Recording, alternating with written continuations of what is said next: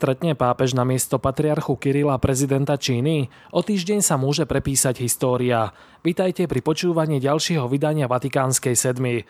Dnes sa okrem iného tiež dozviete, kto si rozmyslel cestu na náboženský summit do Kazachstanu, o čom by sa tam mohol pápež rozprávať s čínskym prezidentom a s koľkými pápežmi sa stretla počas svojej vlády zosnulá kráľovná Alžbeta II. Týždenný súhrn diania v kresťanskom svete pre vás pripravil redaktor Sveta kresťanstva Pavol Rabara a podcastovo Pavol Hudák. Nech sa vám príjemne počúva.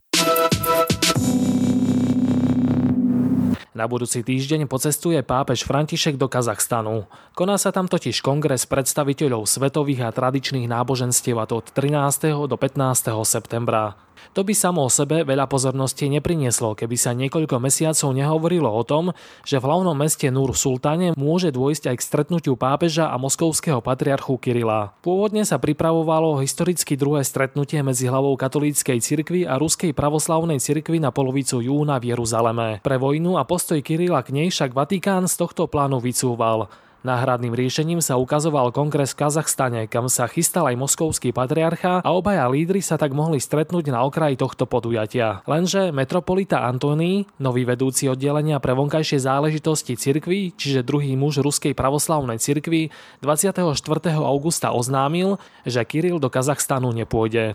Spolu s touto informáciou povedal, že chystané stretnutie na jún zrušil jednostranne Vatikán. Zrušenie Kirilovej účasti na podujatí Nur Sultáne je možno reakciou na toto rozhodnutie. Komentuje talianský novinár Andrea Galiarducci, ktorý sa venuje pápežskej diplomácii v pravidelných textoch na Aci Stampa. Galiarduči sumarizuje tieto pohyby tak, že Kiril napokon nepríde do Kazachstanu preto, lebo sa chce s Františkom stretnúť bilaterálne a nie na okraj multilaterálneho náboženského samitu. Lenže s bilaterálnym stretnutím na teraz Vatikán nesúhlasí, takže Kiril sa rozhodol napokon vôbec neprísť. Možno však pápež František stretne v Kazachstane niekoho iného. Teda určite sa stretne s niektorými účastníkmi medzináboženského samitu. V harmonograme je na to vyčlenený čas na poludnie 14. septembra. No a práve v tento deň by mal podľa očakávaní navštíviť kazašské hlavné mesto čínsky prezident Xi Jinping. Ten by sa mal stretnúť s kazašským prezidentom Kasírom Jomartom Tokajevom.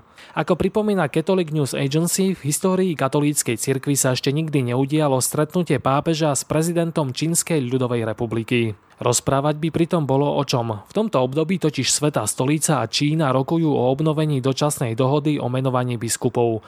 Išlo by tak už o druhé obnovenie kontroverznej dohody, za ktorú si pápež a jeho diplomácia vyslúžili aj kritiku. Prvýkrát ju Svetá stolica podpísala v septembri 2018. Vatikánsky štátny sekretár kardinál Pietro Parolin nedávno uviedol, že delegácia vatikánskych diplomatov sa vrátila z Číny a že verí, že dohoda bude na jeseň tohto roku obnovená. Ak by však aj k stretnutiu medzi Františkom a Xi Jinpingom došlo, išlo by len o neoficiálne stretnutie, keďže medzi Vatikánom a Čínou nie sú diplomatické vzťahy. Peking ich prerušil v roku 1951 potom, ako sa dostal k moci Mao Tse-tung a vyhostil misionárov z Číny. Prípadné stretnutie Františka a Xi Jinpinga môžu sprevádzať citlivé okolnosti.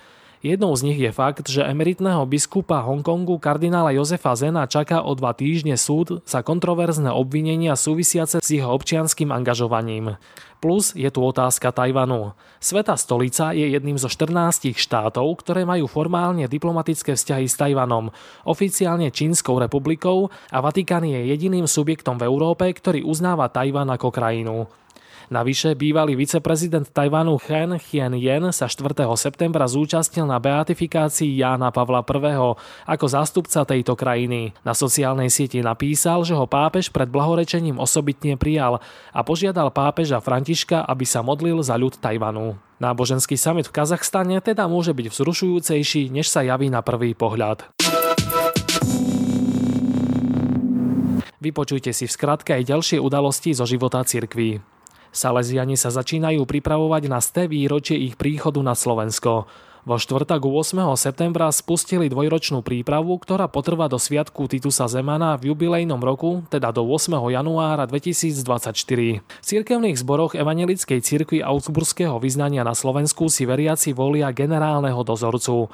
Voľby sa uskutočnili v uplynulú nedeľu a budú pokračovať aj dve najbližšie nedele. Generálny prokurátor Maroš Žilinka potrestal prokurátorky, ktoré dozorovali prípad kňaza v Dolnom Kubíne. Prokurátorky prišli o svoje funkcie. Kňaz sa s prokuratúrou totiž dohodol o vine a treste za sexuálne zneužívanie a dostal následne podmienku. Polícia ešte v decembri zastavila trestné stíhanie vo veci trestného činu poškodzovania cudzej veci v súvislosti s údajnou streľbou na kostol v Bratislavskej Dúbravke v oktobri minulého roka.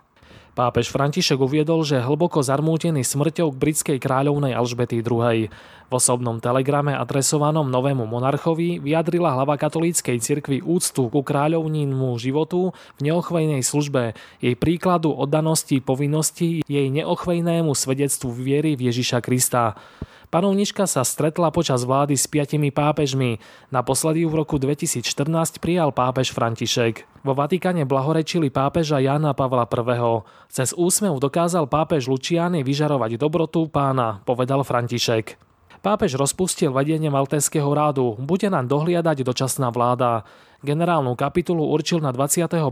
januára budúceho roka. V Mozambiku zastrelili misionárku pri útoku na misiu. Sestra Maria de Kopijová, pôvodom z Talianska, mala 84 rokov a v krajine pôsobila takmer 60 rokov.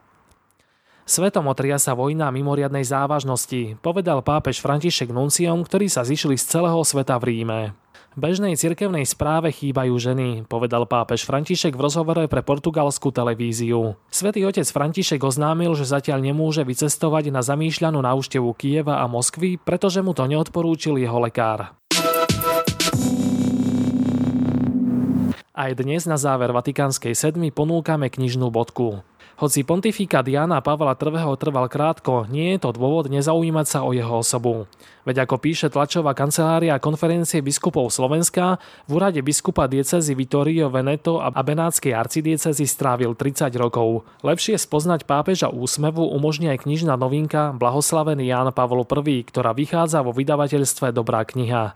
Ide o stručný životopis, ktorý napísal francúzsky novinár Christoph Henning a ktorý ponúka okrem životných dát podrobného skúmania okolností smrti aj úrivky z veľmi cených príhovorov nového blahoslaveného. Prajeme vám víkend plný úsmevov.